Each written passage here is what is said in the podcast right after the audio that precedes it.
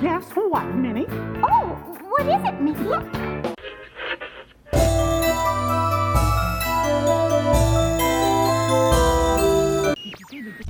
Hey, everybody!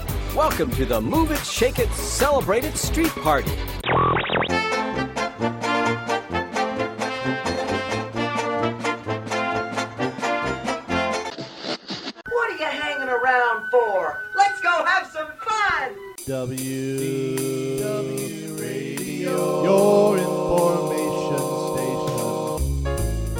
Hello, my friend, and welcome to the WDW Radio Show, your Walt Disney World information station. I am your host, Lou Mongello, and this is show number 635. And together, this and every week, we'll celebrate the magic of the Disney parks, movies, and more as I take you from the parks to the screens and everything in between here on the podcast, my weekly live video on Facebook every Wednesday at 7:30 p.m. Eastern, community, books, audio tours, blog, and more. Please be sure to subscribe to the podcast in Apple Podcasts and find everything else at WDWRadio.com. So sometimes a show's opening act can be as good as, if not better, than the main attraction. And so this week we're going to look at and count down the top 10 pre shows in Walt Disney World. I'll then have the answer to our last Walt Disney World trivia question of the week. And then stay tuned to the end of the show for more information, updates, announcements, more details about our WDW Radio inaugural cruise on the Disney Wish, your voicemails, and more. So sit back, relax, and enjoy this week's episode of the WDW Radio Show.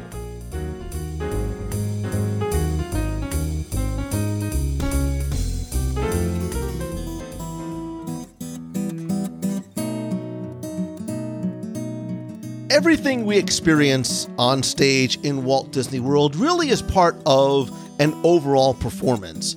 But I believe that each individual attraction is, in fact, a show in itself, and many of these attractions or sh- and shows are set up with wonderful and memorable pre shows. And for many, they are the opening act or the opening scene of the attraction, and some of them rise to remarkable levels. And so this week, we're going to look at the best of the best and why in our top 10 pre shows in Walt Disney World. And joining me this week is a man who needs no pre show, no opening act, nor introduction. He is, of course, Mr. Timmy Foster from Celebrations Magazine. Well, I'm not getting an introduction. You just got it. That's it. I Right there. yeah. Thanks. Short and sweet, just like Just like right. Right. we we know. Now listen, but we, Yeah. we didn't talk about this ahead of time, and you probably set yourself Mongello. We've done this already because back on show 132, which Yeah. was literally probably 10 plus years ago, we did our top 10 queues in Walt Disney World, which you should go back and listen to. But I think Should. I think this one is different, right? Because I think the queue is that amalgam of of all of everything, right? The overall visuals and the stage setting, as opposed to what we're going to talk about this week, which are the pre-shows. And so I want to ask you because I have a definition sort of in my mind. What Oh, for dear. you, Timmy Foster, constitutes a pre-show? Well, I, I- I'll preface my definition with um, my first one is going to be a go with me here, and I might break my own rule. But that being said, I did think about this. Like, it's not a it's not a queue. It's not the stuff you see in the queue. It's not this not the safety spiel solely, and I waffled on that a couple times. But it's it's that moment where you're standing there and you're watching something which sets the stage for the attraction. Might be telling you the backstory, getting you in the mood, something like that. So it, it's a tricky it's a tricky line to walk, but Right, I and think I I did agree. it I, I think we're so. we were in agreement here because it really is, and for my list, had to almost constitute a smaller show that takes place Mm-hmm. before the main one. And and to your point about the safety spiel, sometimes it, it is able to address that, but in a humorous or stage setting type of way. And I think that's what these do is they they Yeah. often set the stage and the mood and the tone and sometimes even set up characters um, in in the the pre-shows, some that make an appearance in the main show, some that only uh, exist in the pre-show, which I think is interesting. Hmm. Which makes me think I know one you might steal from me, but I'm going to try and get ahead of you. No, and I'll I'll save those for later because I don't want to take away because I was thinking I was like, wow, there are actually some characters that only exist in the pre-show, but did they actually make the list? That is something we will see as we go through. So I want to go Uh-huh. through our list and then I'm going to surprise you at the end, Tim, and Uh-oh. do something that I don't think we've ever done on a top 10 before. Acted with like that- we know what we're doing. Well, there's that too, but I'm going to, as always, let you, my friend, go first. And this could be sort of your number 10 and, and count it down to one or just wherever you feel that you want to start or the first one that came to mind.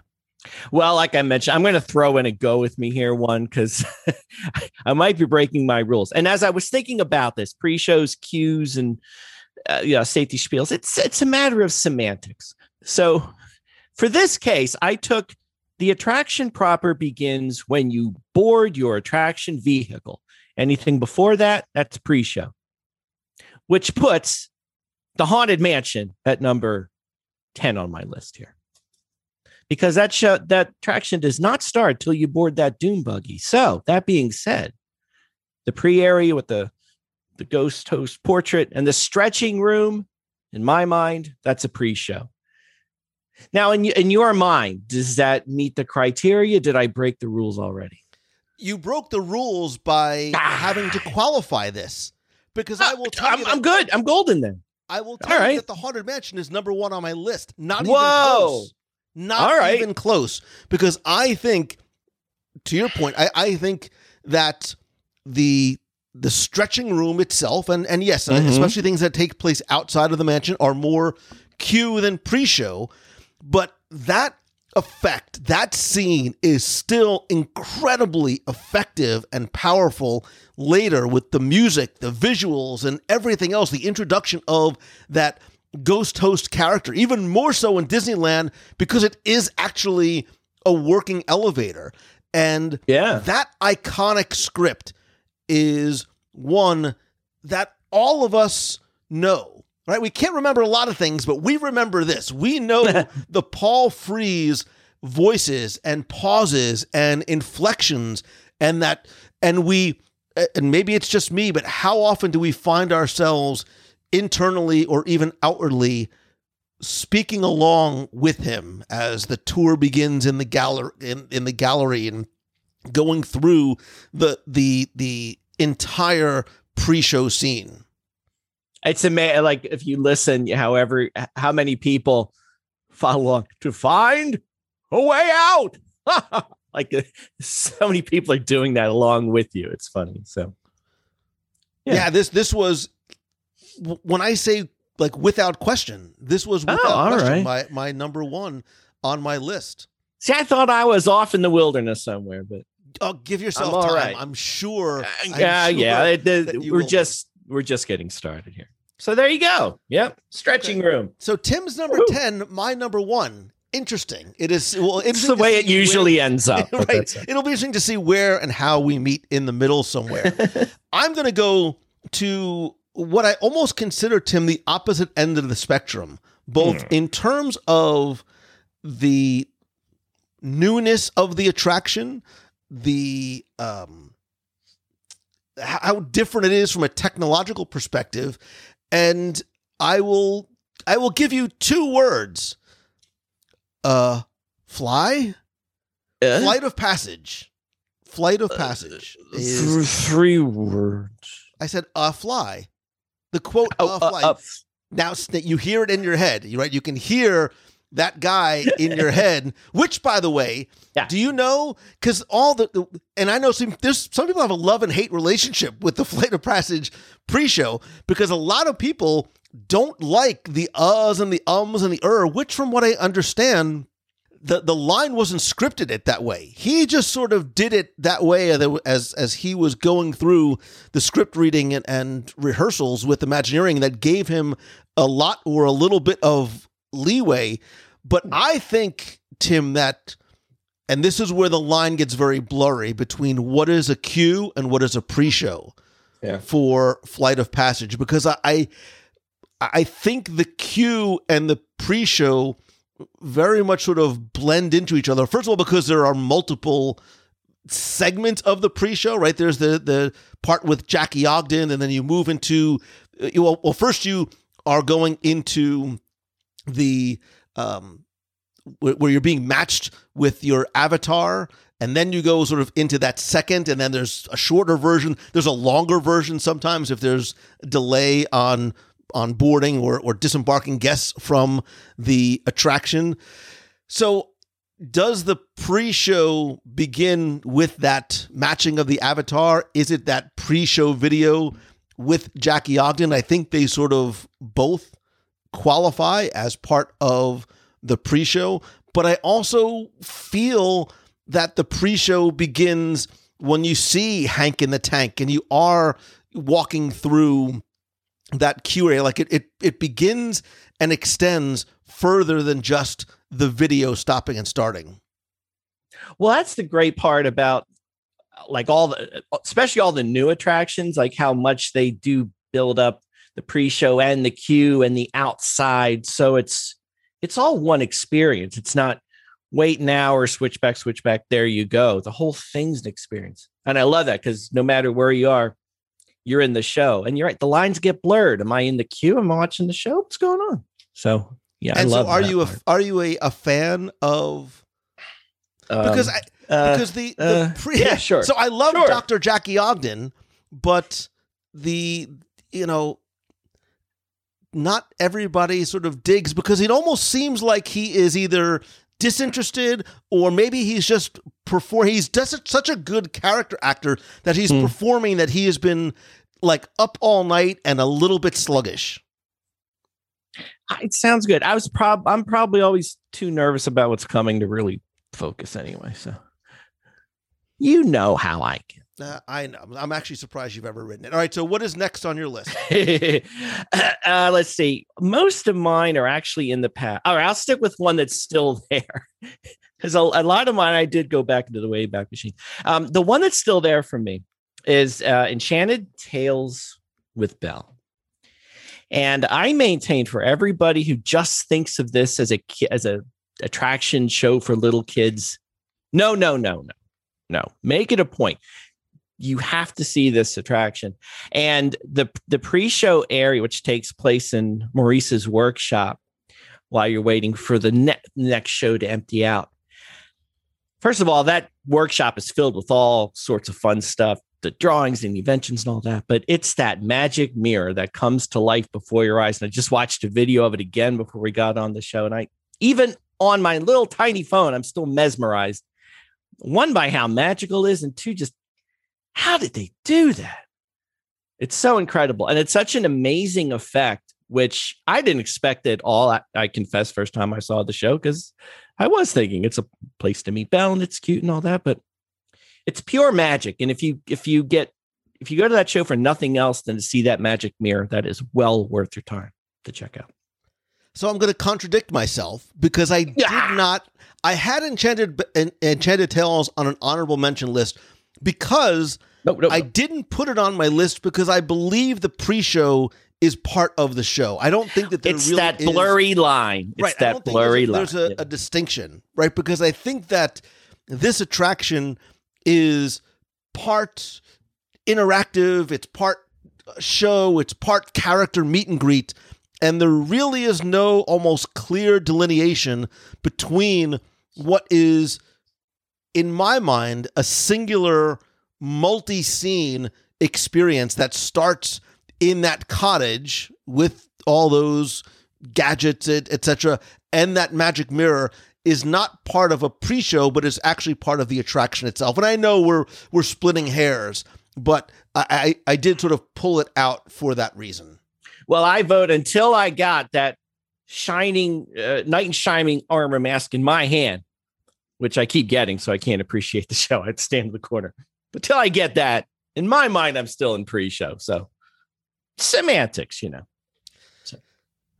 So this is listen as an attorney you are trained to be able to argue for and defend both sides of a position as needed i am actually going to contradict myself for a third time There we go. because next on my list is one that i could not leave off even though I, I'm having a difficult time with that blurriness that we are talking about. Where does the queue end and the pre-show begin? But you have to put Rise of the Resistance on there because I think that there's multiple sort of pre-show elements and phases in this attraction. Whether you consider the hologram of Rey, which the first time you see it is a spectacular effect, and it is very much part of the pre-show.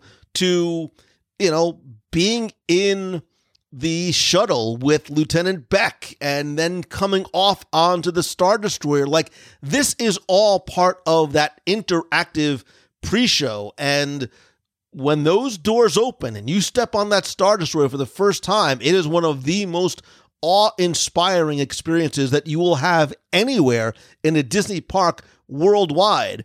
I, I believe it is that impactful that to me, Tim, is more pre-show than it is queue because the not just because of the place and the space, but because of the cast members.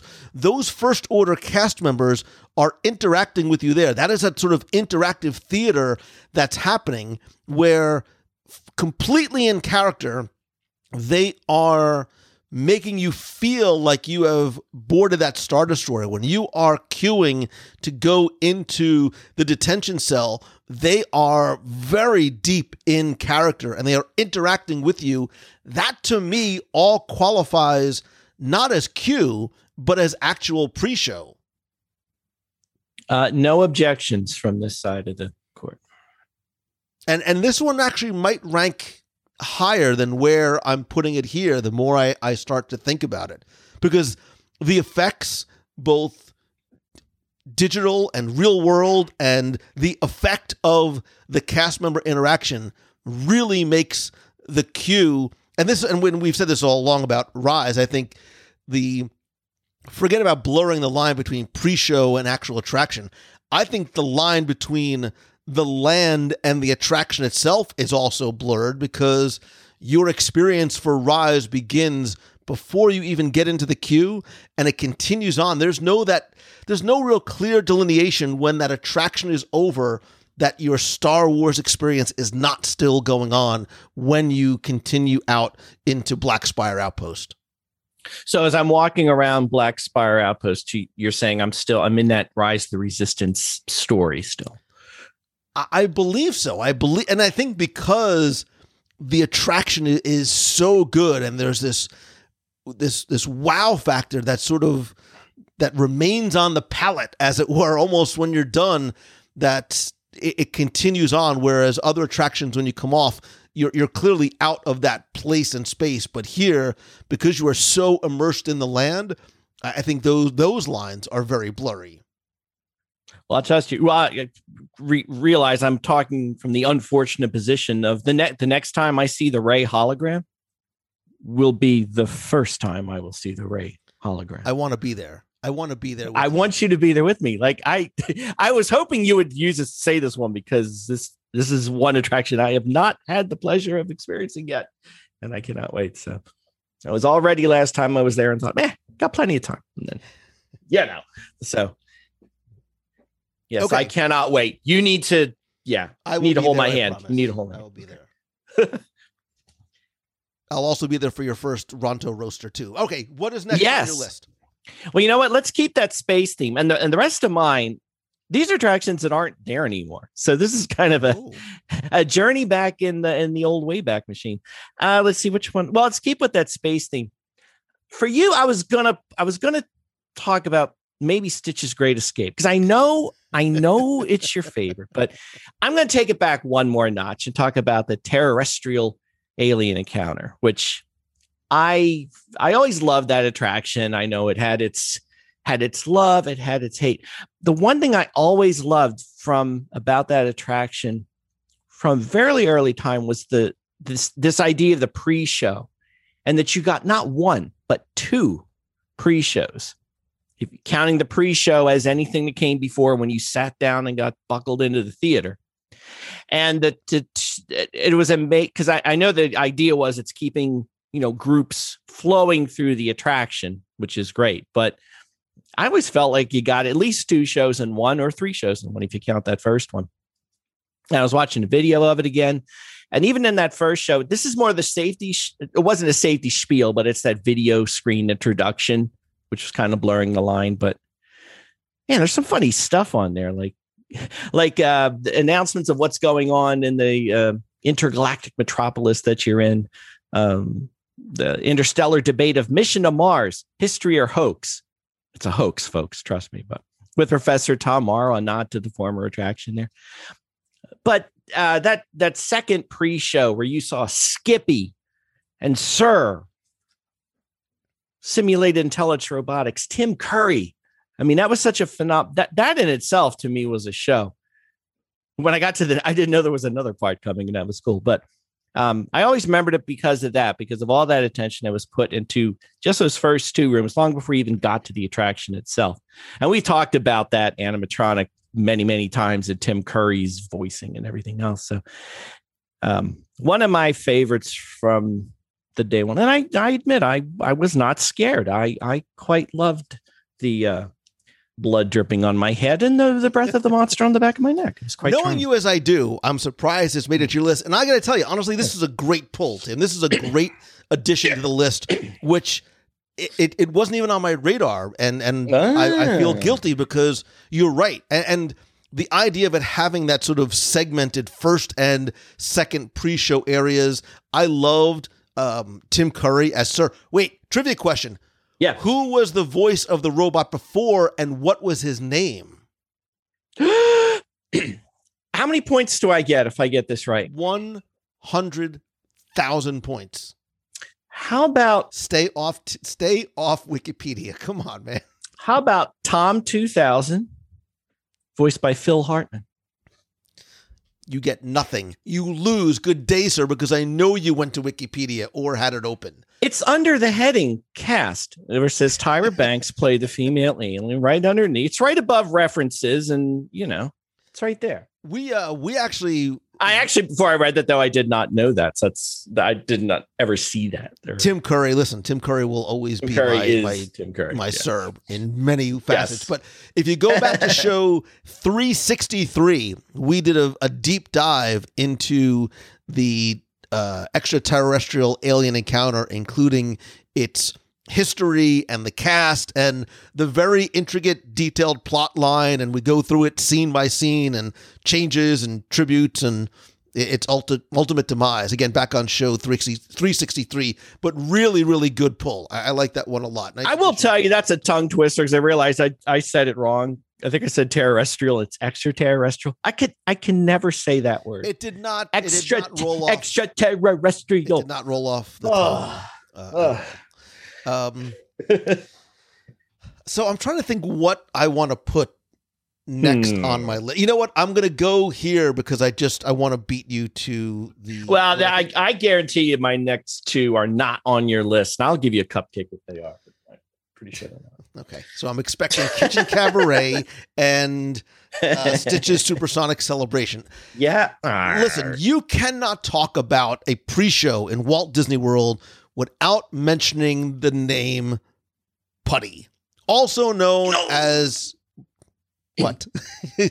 also known as Patrick Warburton, your safety spiel narrator in Soarin'.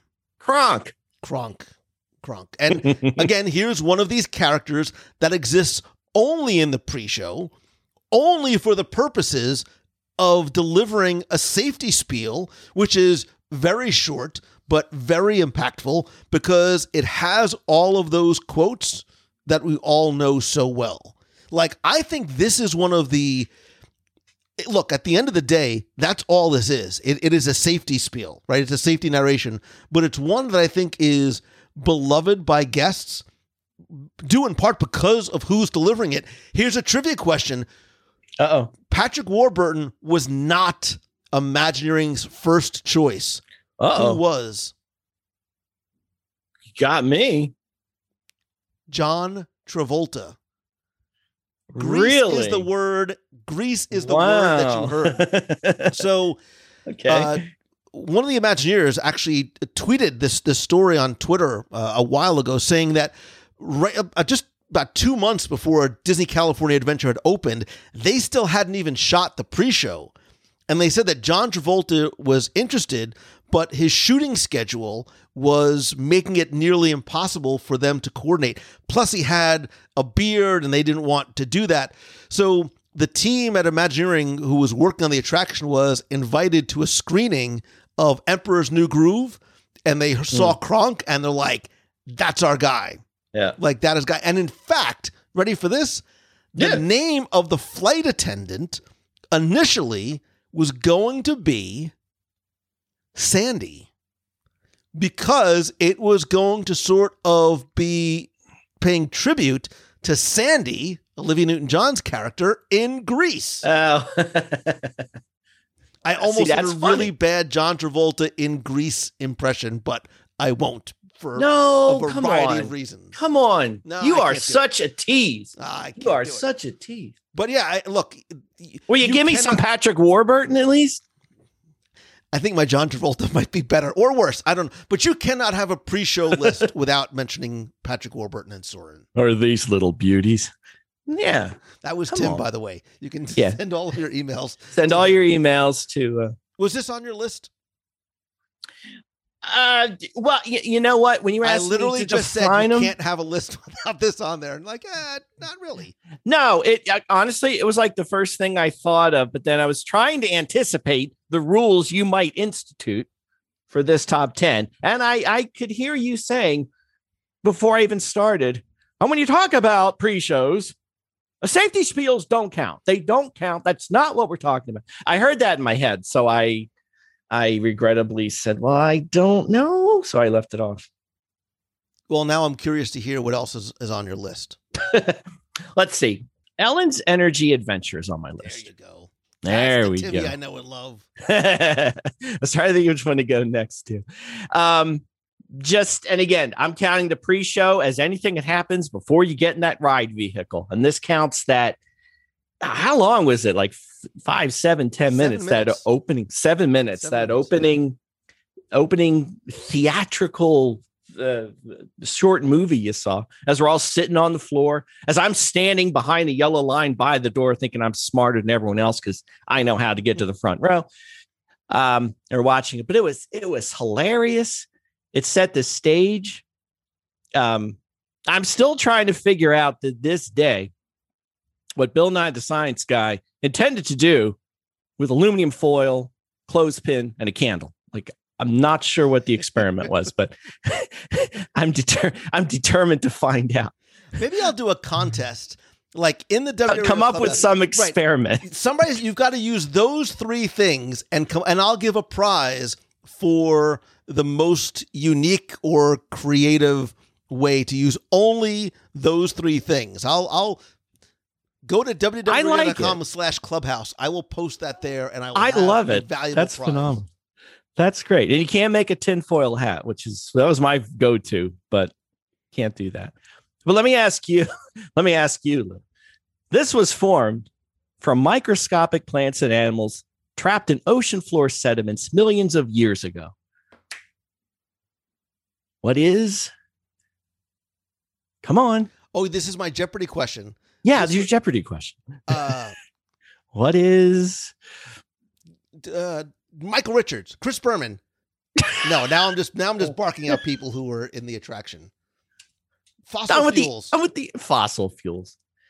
You're you really pay attention to stupid Judy and petroleum, which is the which is the answer. But uh, no, it was great. It set the stage, like uh, you mentioned this earlier. Set not just set the stage for the attraction, set up the characters, set up the plot, set the storyline. Great fun.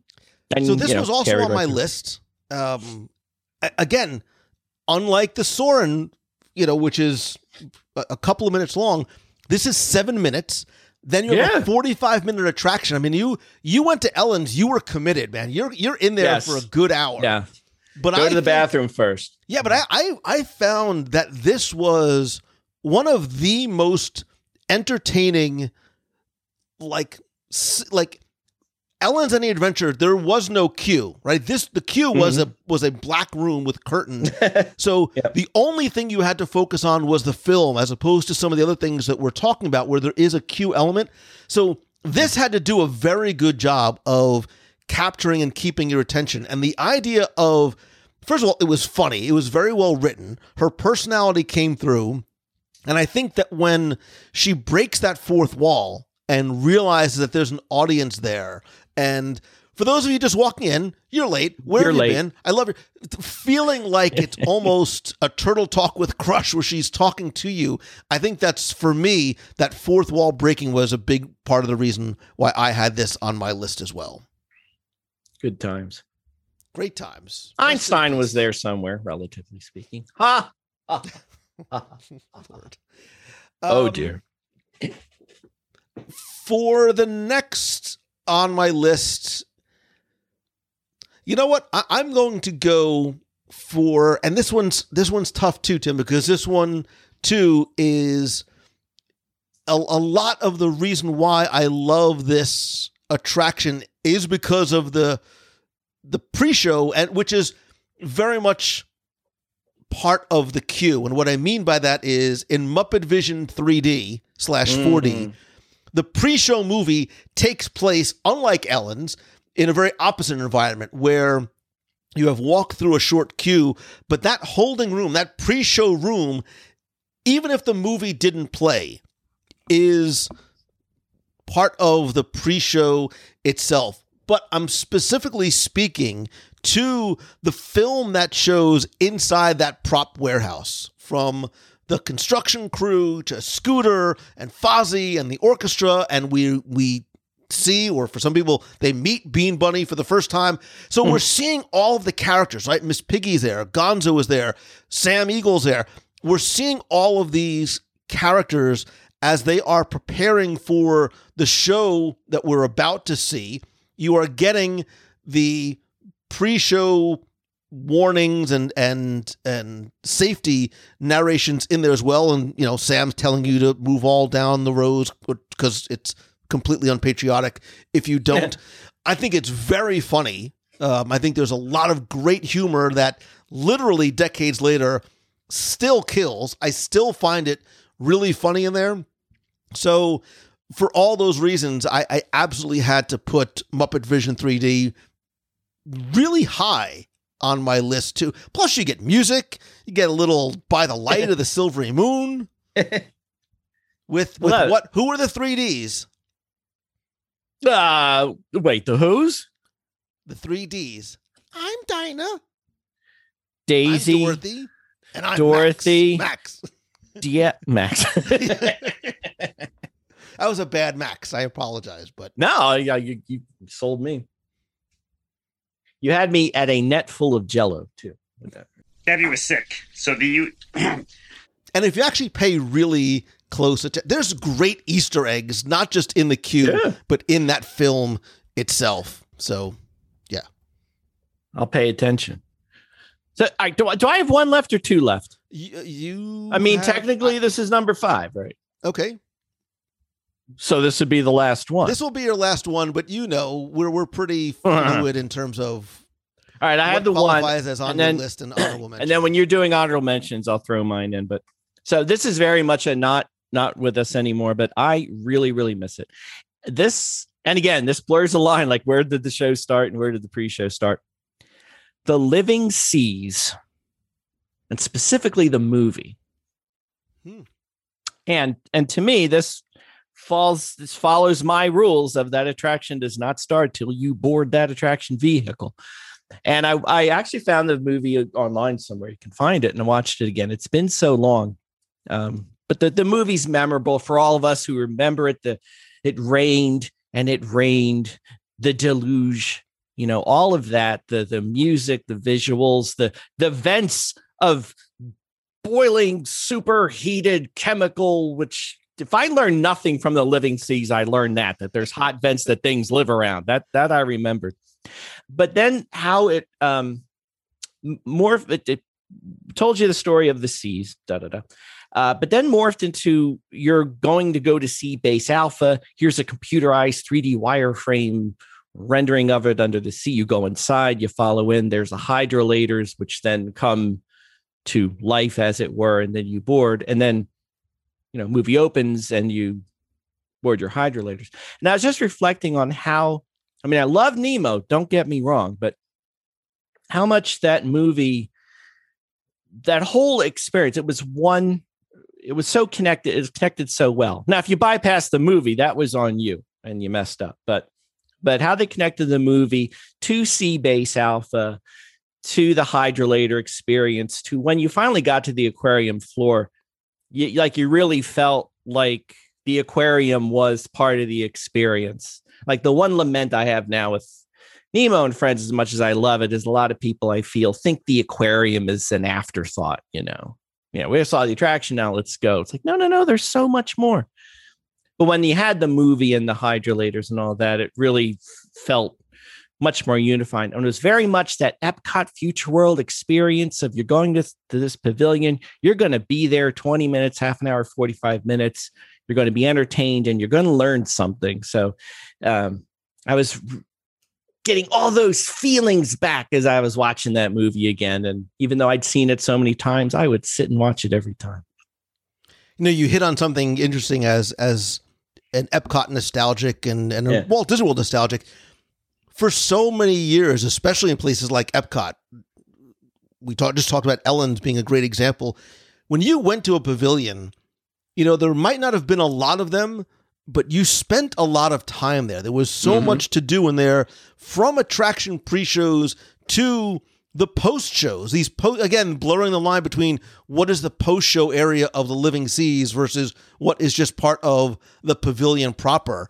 I think like Rise of the Resistance almost the pre-show flows into the attraction which f- flows no pun intended, but awesome pun anyway, which Well flows done. into thank you, which flows into not just that aquarium, but those interactive exhibits. And you remember they used to have the scuba divers that would come up and down the tank in the middle for, Yep. for many years. So that too, I think, was a great addition. I- I sort of feel like I have two left because we had some some duplicates, but that's okay because I'll have a I'll throw in a couple of quick honorable mentions. And there's one ah, gosh, there's a there's a few that I want to add on here and no matter which I pick of the two and then the sentimental one just for the aw that I want to add on here too, whichever I, I two I pick out of these two, people go, why is this other one not on this list?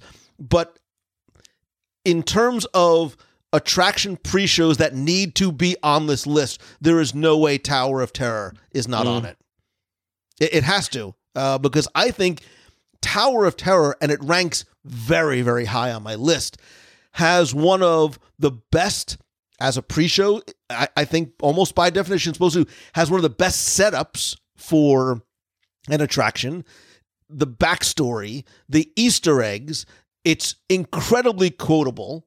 Um, it it it, it again blurring between what is Q, what is pre-show. But even if we just sort of put ourselves in one of those two rooms and you enter into that that the lights go down and that narration plays amid the glitz and glitter of the bustling movie town at the height of the uh, golden age this is one of the others too that we know a lot of those quotes if you are a twilight zone fan as i am there are amazing easter eggs in there but you almost need to experience the pre-show in order to appreciate everything that you see after because it absolutely does set that stage for everything that has to happen once those library doors open. And there's nothing wrong with appreciating the pre show, even if you take the chicken exit before you get in the elevator. There's nothing wrong with that. I agree 100%. I do. I, I agree. because that's the only way I ride. So. Have you never ridden Twilight Zone? No, I uh, twice. That was, that was that's fine. Listen, that's cool, man. I get it. Not every attraction, but I I am happy. That, I'm happy that you experience because again, too. I think almost like Rise, your Twilight Zone experience begins as you start walking down Sunset, and I think it, it I think it ends continuing as you walk down out past Sunset because it is that that the tower is not just so ominous and foreboding, but it really does sort of. I'm using hand gestures so if you can see me sort of bleed out onto the streets of um of on Sunset. Yeah, it's such a total, and there's a shame. And I've talked many times they should have a green team version of it, but um, that would be cool though, because there's I I really want to experience that pre-show and all the effects and all that, but you know there is a height requirement, so it's a problem for some of us. But Hey, hey, I'm standing But- right here. but now like like so many new, of the new especially the newer attractions um just so incredibly themed not just the attraction but the pre-show and all that it's it's it's such a shame not to go on it if even if you can't handle it but it's there's so much you miss so And even just some yeah of the i subtle, love like some of the subtleties in the script itself, right? Inviting you if you dare to step forward, because in tonight's episode, you are the star. Like the fact that that is Yeah. placing you in that starring role, I think is is brilliant in terms of of crafting the narrative itself. i love it So I, I think that I- qualifies as ten, which we never normally keep a list of ten. But there's a couple that we have what to i say what are the odds of you stopping at 10 zero. Obviously, There you But Let's let's. Here's a couple, a, a, a few others. Instead, we'll call honorable mentions for your consideration.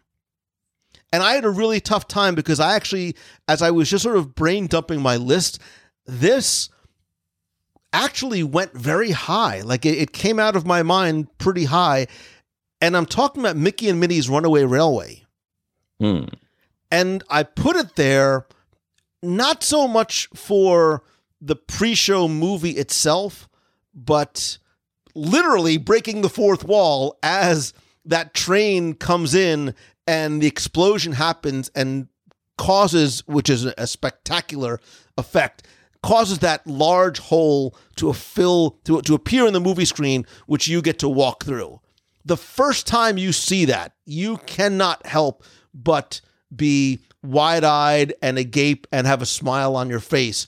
But I couldn't that effect alone couldn't allow me to put it on the list, which is why I sort of opted to keep it off.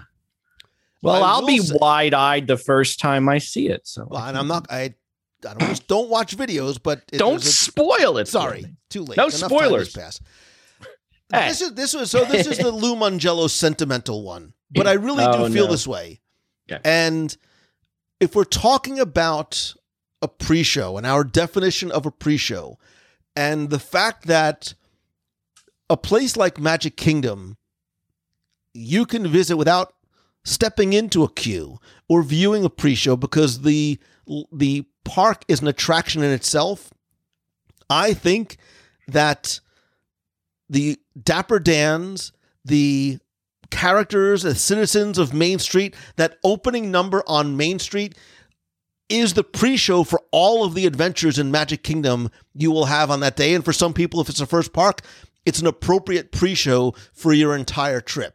And I know it's, you know, I'm sort of waxing poetic, but it's true. I feel that way. And it, and it very much goes to the importance of a, a pre show like that and what the cast members do to help set the stage and set the tone.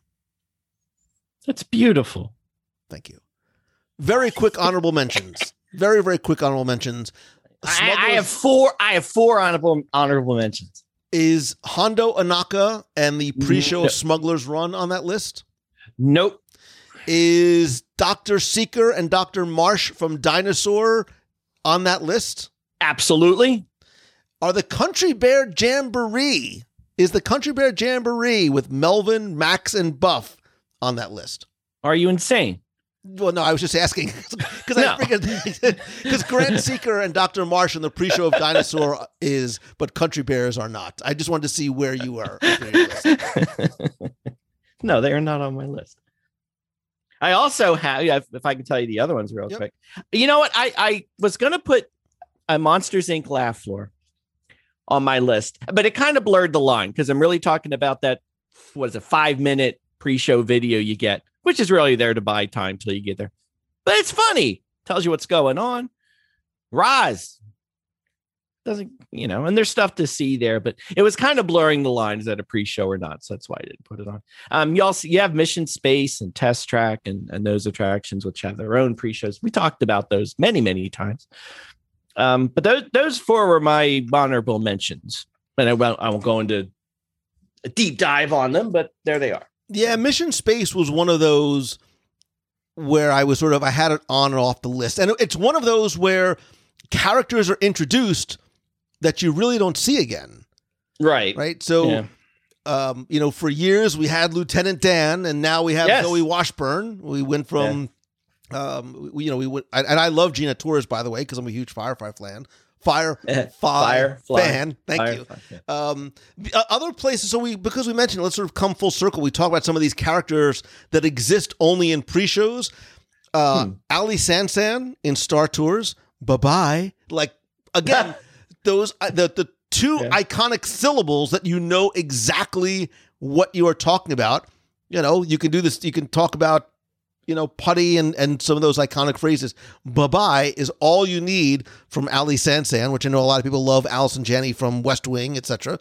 Um, And in the Enchanted Tiki Room, you have Clyde and Claude. I, I al- you know, I almost put them on my own mention list. and I- I almost put I'm them glad on you my mentioned list. that. Yeah, because yeah. they're they're out there.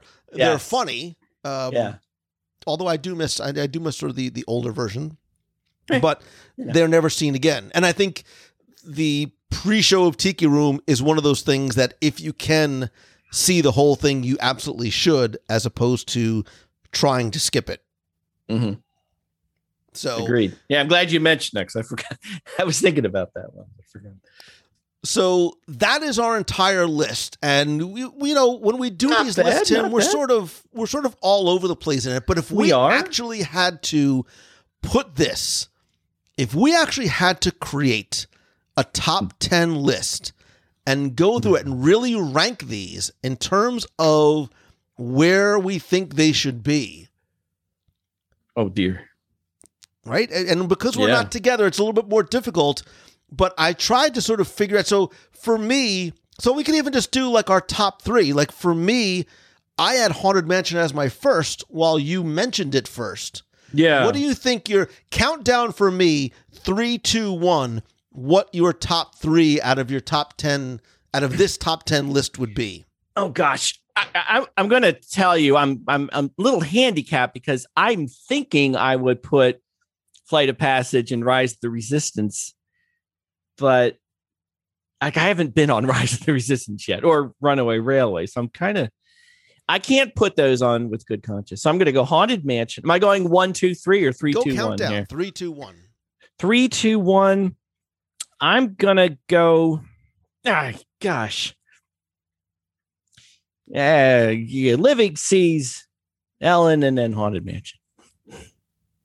Living Seas is three, right? You said Ellen's is two, and Yeah. Haunted Mansion is one. I'll go with Haunted Mansion since, since it counts. Then absolutely Haunted Mansion is one. I, I, you know what? Ellen's is very high on my list. Ellen's was very high because I actually sat down. and I was like, all right, let me, let me sort of put these in some sort of a list. Um, you know, counting down, I had Alien Encounter, Runaway, Flight of Passage for me was was between eight and seven because I also had the Dapper Dans and Citizens there, Muppet Vision, Soarin', and Ellen's, and then my top three was Rise, Tower, and Haunted Mansion. Yeah. Haunted Mansion wins. Haunted Mansion. I think Haunted Mansion wins.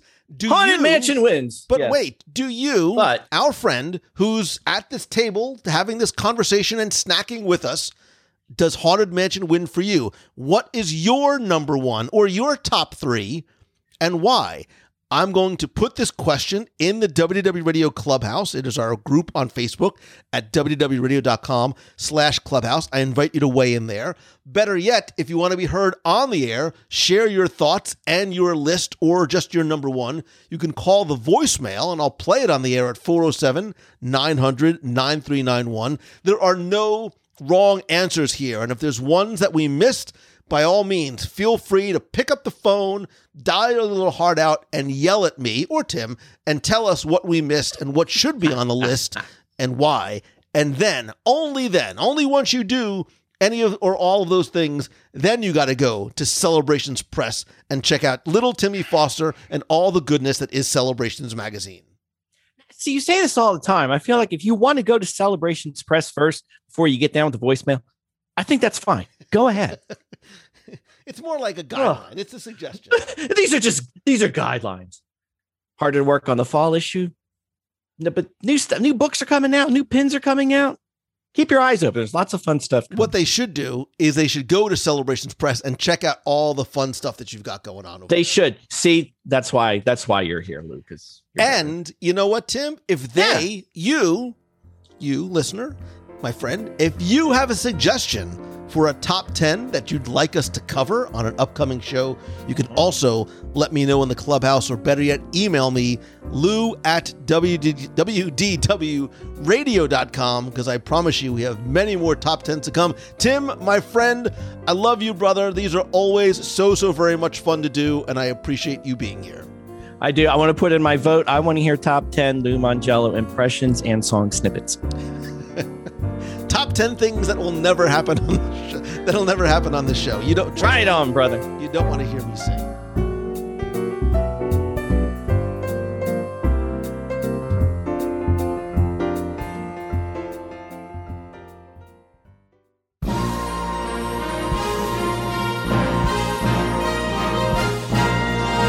It's time for our Walt Disney World Trivia Question of the Week, where I invite you to test your knowledge of Walt Disney World history or see how well you pay attention to the details, sometimes what you see, hear, taste, or remember. If you think you know the answer, you can enter via our online form for a chance to win a Disney Prize package. This week's trivia contest is brought to you by Fun.com, which has the best selection of Disney, Marvel, and Star Wars gifts, clothing, toys, collectibles for you, your home, your office, your friends, your family. Great prices, amazing selection, super fast delivery. And if you want to save 15% off your first order, just go to WDWRadio.com slash fun and sign up for their free newsletter. Now, before we get to this week's question, we're going to go back, review last week's, and select our winner. So last week I asked you to tell me where in Walt Disney World can you find Cutthroat Corner? And first, thanks to all of you who entered, got this one correct or got creative. This one was a little bit tricky. I think Cutthroat Corner threw a lot of people off, but the correct answer is actually the Liberty Square Riverboat. Now, the word cutthroat probably threw you off because you were thinking about Pirates of the Caribbean, as opposed to the pirates that your narrator, Sam Clemens, talks to you about at Cutthroat Corner, which is the most likely place to find river pirates. I took all the correct entries, randomly selected one, and this week you are playing for a brand new WDW Radio pin and keychain, which you can only get by winning the trivia contest here on the show. And last week's winner, randomly selected, is Jason Elkins from Tennessee. Jason, congratulations. I will get your prize package out to you right away. If you played last week and didn't win, that's okay, because here's your next chance to enter in this week's Walt Disney World Trivia Challenge. So this week, I want you to simply name an attraction that has appeared in both Epcot and Magic Kingdom. I'm talking about the same attraction that appeared at different times in both parks in Walt Disney World. You have until Sunday, May 30th at 11:59 p.m. Eastern to go to WDWRadio.com, click on this week's podcast, use the online form there. Again, this week you're going to play for the brand new WDW Radio pin and keychain, and I'm going to throw an extra bonus surprise prize in there as well. So good luck and have fun.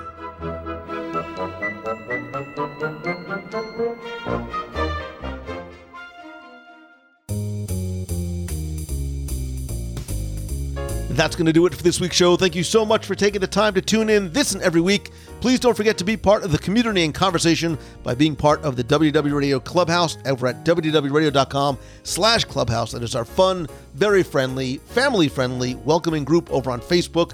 Also, please don't forget to join me this and every Wednesday at 7.30 p.m. Eastern for WDW Radio Live, my live video broadcast and chat on Facebook, where we talk not just about this week's show, but my top five live Disney Plus pick of the week, questions, contests, and more, And you can also connect with me on social. I am at Lou Mongello on Twitter, Instagram, Facebook, LinkedIn, Pinterest. If you have a question you want me to answer on an upcoming episode, email me, lou at WDWRadio.com, or once again, call the voicemail at 407 900 9391. Speaking of community and thanks, I want to thank some of the new and longtime members of the WDW Radio Nation family. I sincerely appreciate your friendship and your support and all that you do to help literally keep the lights on here at WDW Radio. I want to thank some new and longtime members, including Randall King, Anthony Hofgren, Joseph, Ashley Scarpa, and Joseph Ivan Victor. If you want to find out how you can not only help the show, but get exclusive rewards every month, including access to our private Facebook group, live video group calls, monthly care packages from Walt Disney World, all for as little as a dollar a month. And don't forget that a portion of the contribution does go to our Dream Team project to benefit the Make a Wish Foundation of America. Thanks to you, we've raised more than $450,000 for Make a Wish. To find out more, visit WDWRadio.com slash support. And if I can support you or help you, please visit loumongello.com to find out how we can work together with one on one coaching, being part of my weekly mastermind group, or by having me come speak, speak to your, I really, I do speak for a living, speak to your conference, your event, or to your school again at loumongello.com. Thanks as always to Beci Mahnken and the entire team over at Mousefan Travel. They are my recommended travel agency because it's who I love, it's who I use, and who I put my trust in to care for you and your family's next trip to Walt Disney World, Disneyland, or any destination on this beautiful planet of ours. You can visit them over at mousefantravel.com. And as always, my friend, and you are my friend, whether we have met yet or not, all I ask is that if you like the show, please help spread the word. You can do that by simply sharing a link to this or one of your favorite past episodes on social or just by inviting a friend to tune in and listen and be part of the community. Most importantly, and so very helpful, if you can take just a couple of seconds to rate and review the show over on Apple Podcasts, it is so very helpful. I want to thank some recent reviewers like Laura Elizabeth 22 who says it's my favorite podcast. I've been listening to WDW Radio for years, almost 10. I love how Lou's always able to bring the magic of Disney to wherever I am. He has a way that makes you feel like being part of the family, as well as getting you excited for your next Disney adventure. Thank you, Lou, for bringing a little bit of magic and a lot of joy to my life. Thank you, Laura Elizabeth. And Taylor Frey says, longtime listener, first time reviewer, I've loved the WDW radio show for years. It's such a great way to stay connected to what's new at Disney World, and Lou is an amazing host. Thank you. He's so warm and enthusiastic. I can't help but be happier listening to this podcast. Taylor, Laura Elizabeth, you make me happy by your kind words, and I'm so happy that the show brings you a little or a lot of joy each and every week. And finally, thank you, thank you, thank you. I know how valuable your time is. I appreciate you spending and sharing it with me. I hope the show does make your day happier, inspires you to be better, and to choose the good, find the good in everything that you do, and pass that good, positive feeling and vibes along to somebody else. I promise you'll make them feel better, you'll feel better, and if we all start doing it, the world will be a better place. I'm just saying. Anyway, thank you again. I love and appreciate you. Hope to see you this Wednesday for WDW Radio Live over on Facebook. So until next time, see ya. What's up, Lou? This is Jason Watson from Meridianville, Alabama.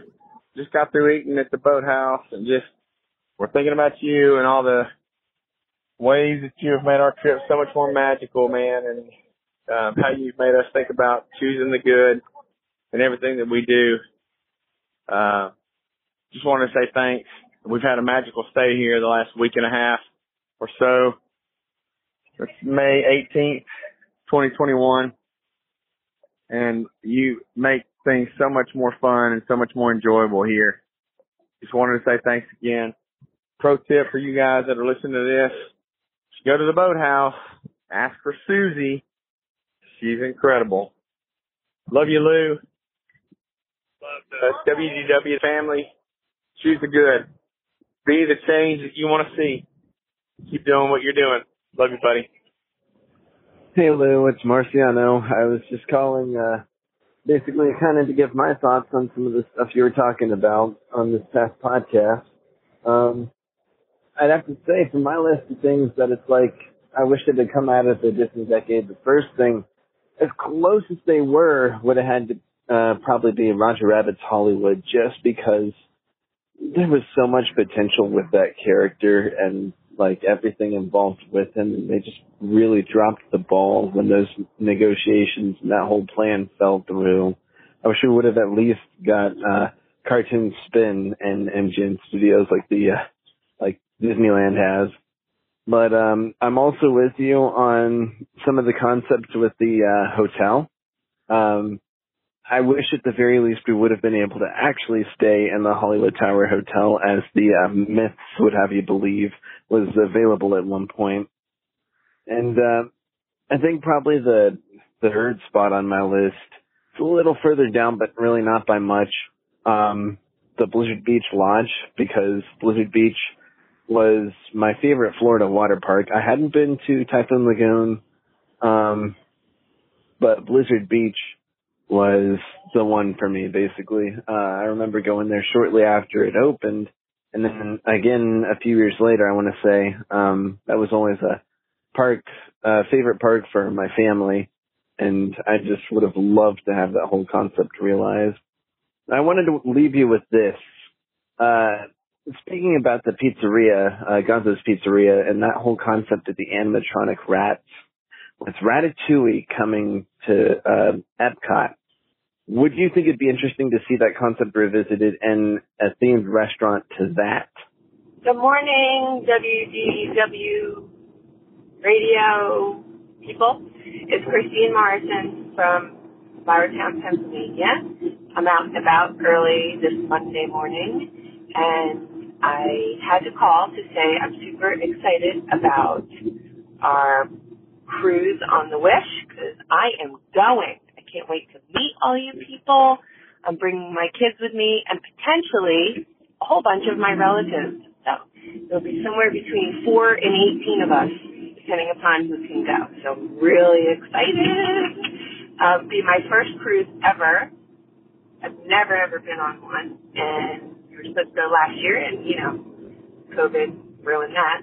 Um, but anyway, I'm really excited about it and looking forward to it. Anybody else can go, you should try to do it. You only live once. And I feel like there was something else I wanted to say, and I can't remember. So that's what happens when you get old. Your memory goes to crap. So have a nice day, everybody. Uh, make somebody smile. It's a beautiful day here in Pennsylvania. It's nice and sunny. Um, I think you're going up to the 70s. Woohoo! Have a great day. Talk to you soon. Bye bye.